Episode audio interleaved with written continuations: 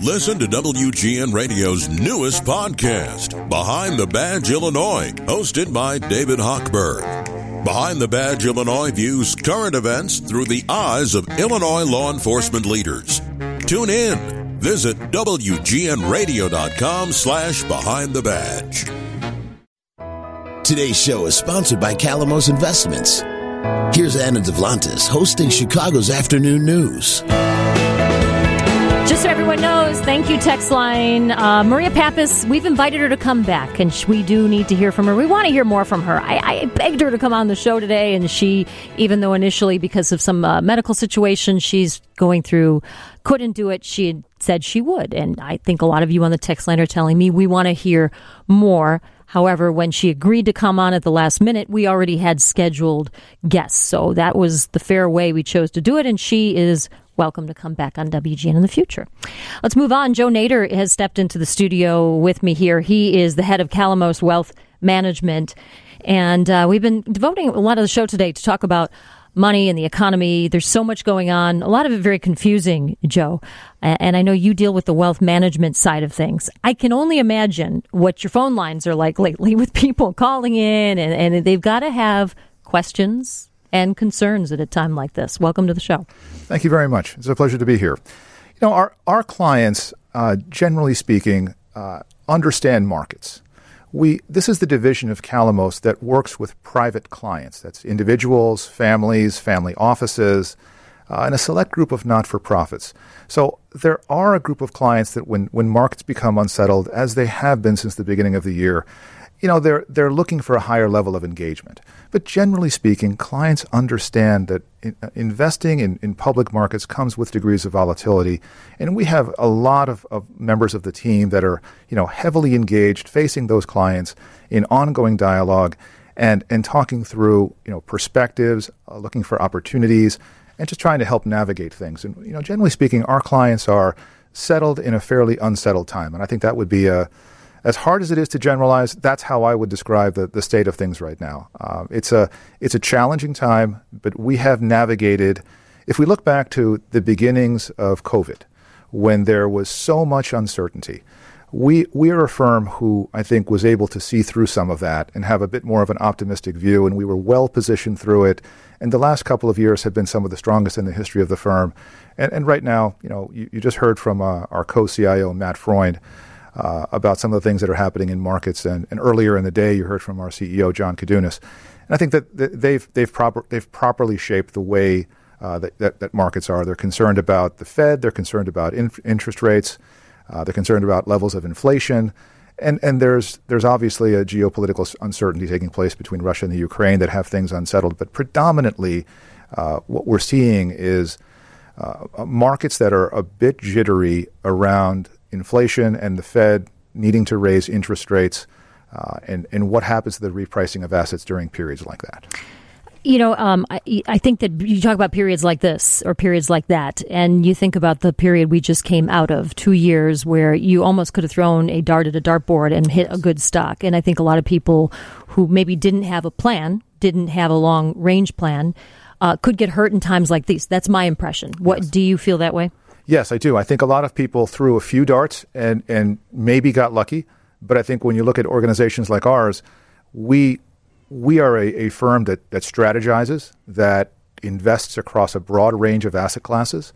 You know, we we are a firm who, uh, as I said earlier, I think saw through some of those periods of, of, of volatility, uncertainty, and were able to capture those. I think there's a little bit of stepping back from the risk taking that's that that has taken place in the last couple of years, particularly in the second half of, of 2020, when when we we saw we began to see the earlier upswing in the markets after uh, the earlier period of COVID, and I think that that that ran all the way through December 31st of last year, and right now I think we're seeing clients uh, ask us for other ideas outside of stocks and bonds to help them even further diversify. And those are things that we do exceptionally well at Calamos. You know, we are one of the world's leaders in liquid alternative investments. And you know, an alternative investment really is anything other than a stock and a bond. And, and those are the kind of things that people are asking right now. How can we get further positioning in our portfolios around things that are not traditionally stock or bond or correlated to, to broader markets. And we're doing that. And Matt talked briefly about our market neutral strategy, corporate bonds convertible into stock, long short strategies that can capture opportunities both when markets are moving higher and when they're moving lower. And, and those are the kinds of things that we're having heightened levels of conversations with clients about right now. But really, I think, generally speaking, a lot of money has been made.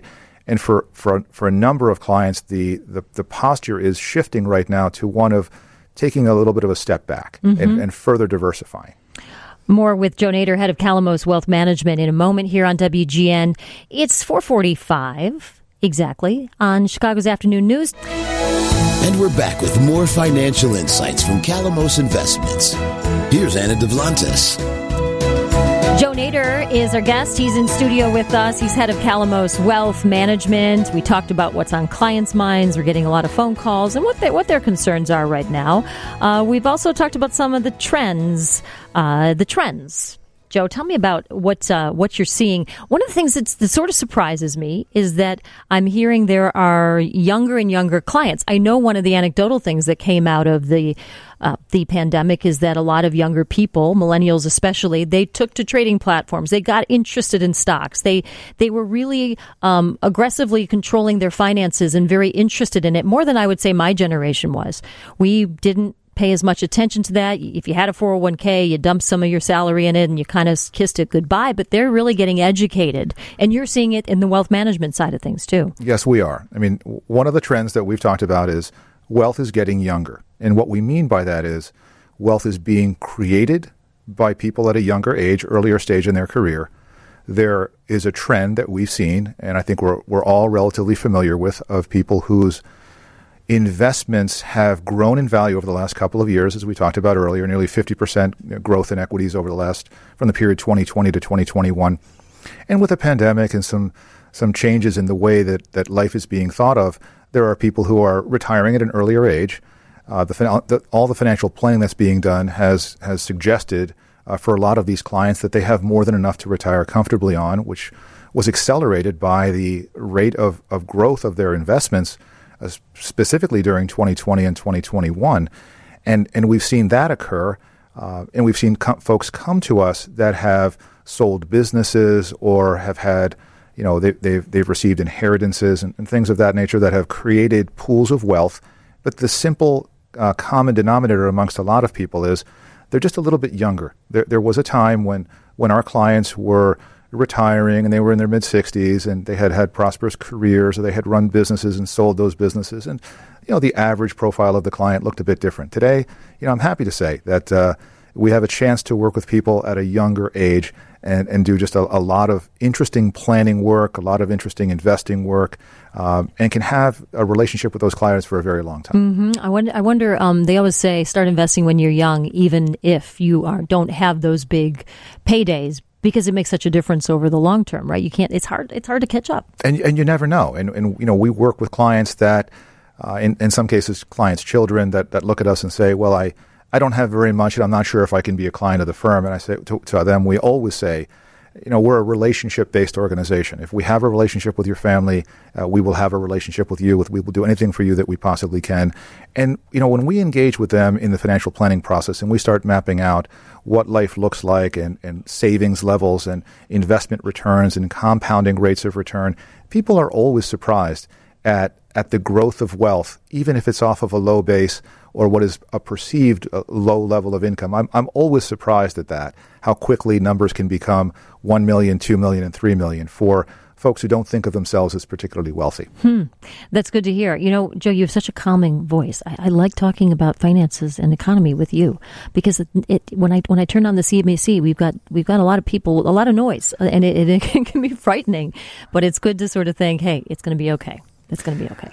Is, well, that, is that is that should we believe that or is it not going to be okay? no, it's always been okay. It's it's always been okay when you put your hands uh, when you put your your your your well being, your financial well being. Uh, in the hands of skilled people. Mm-hmm. And, and Calamos is a firm that has been doing uh, this kind of work for a very long time and doing it very successfully. We had a great team. We've got that team in, in three key locations in, in New York, uh, in two locations in Chicago, uh, in an important growing location in South Florida. And we are a firm that has you know been through a number of different types of market environments, and although we have no unique crystal ball or vision into the future, I think it's fair to say there isn't anything we haven't collectively seen amongst the, the senior ranking members of the firm.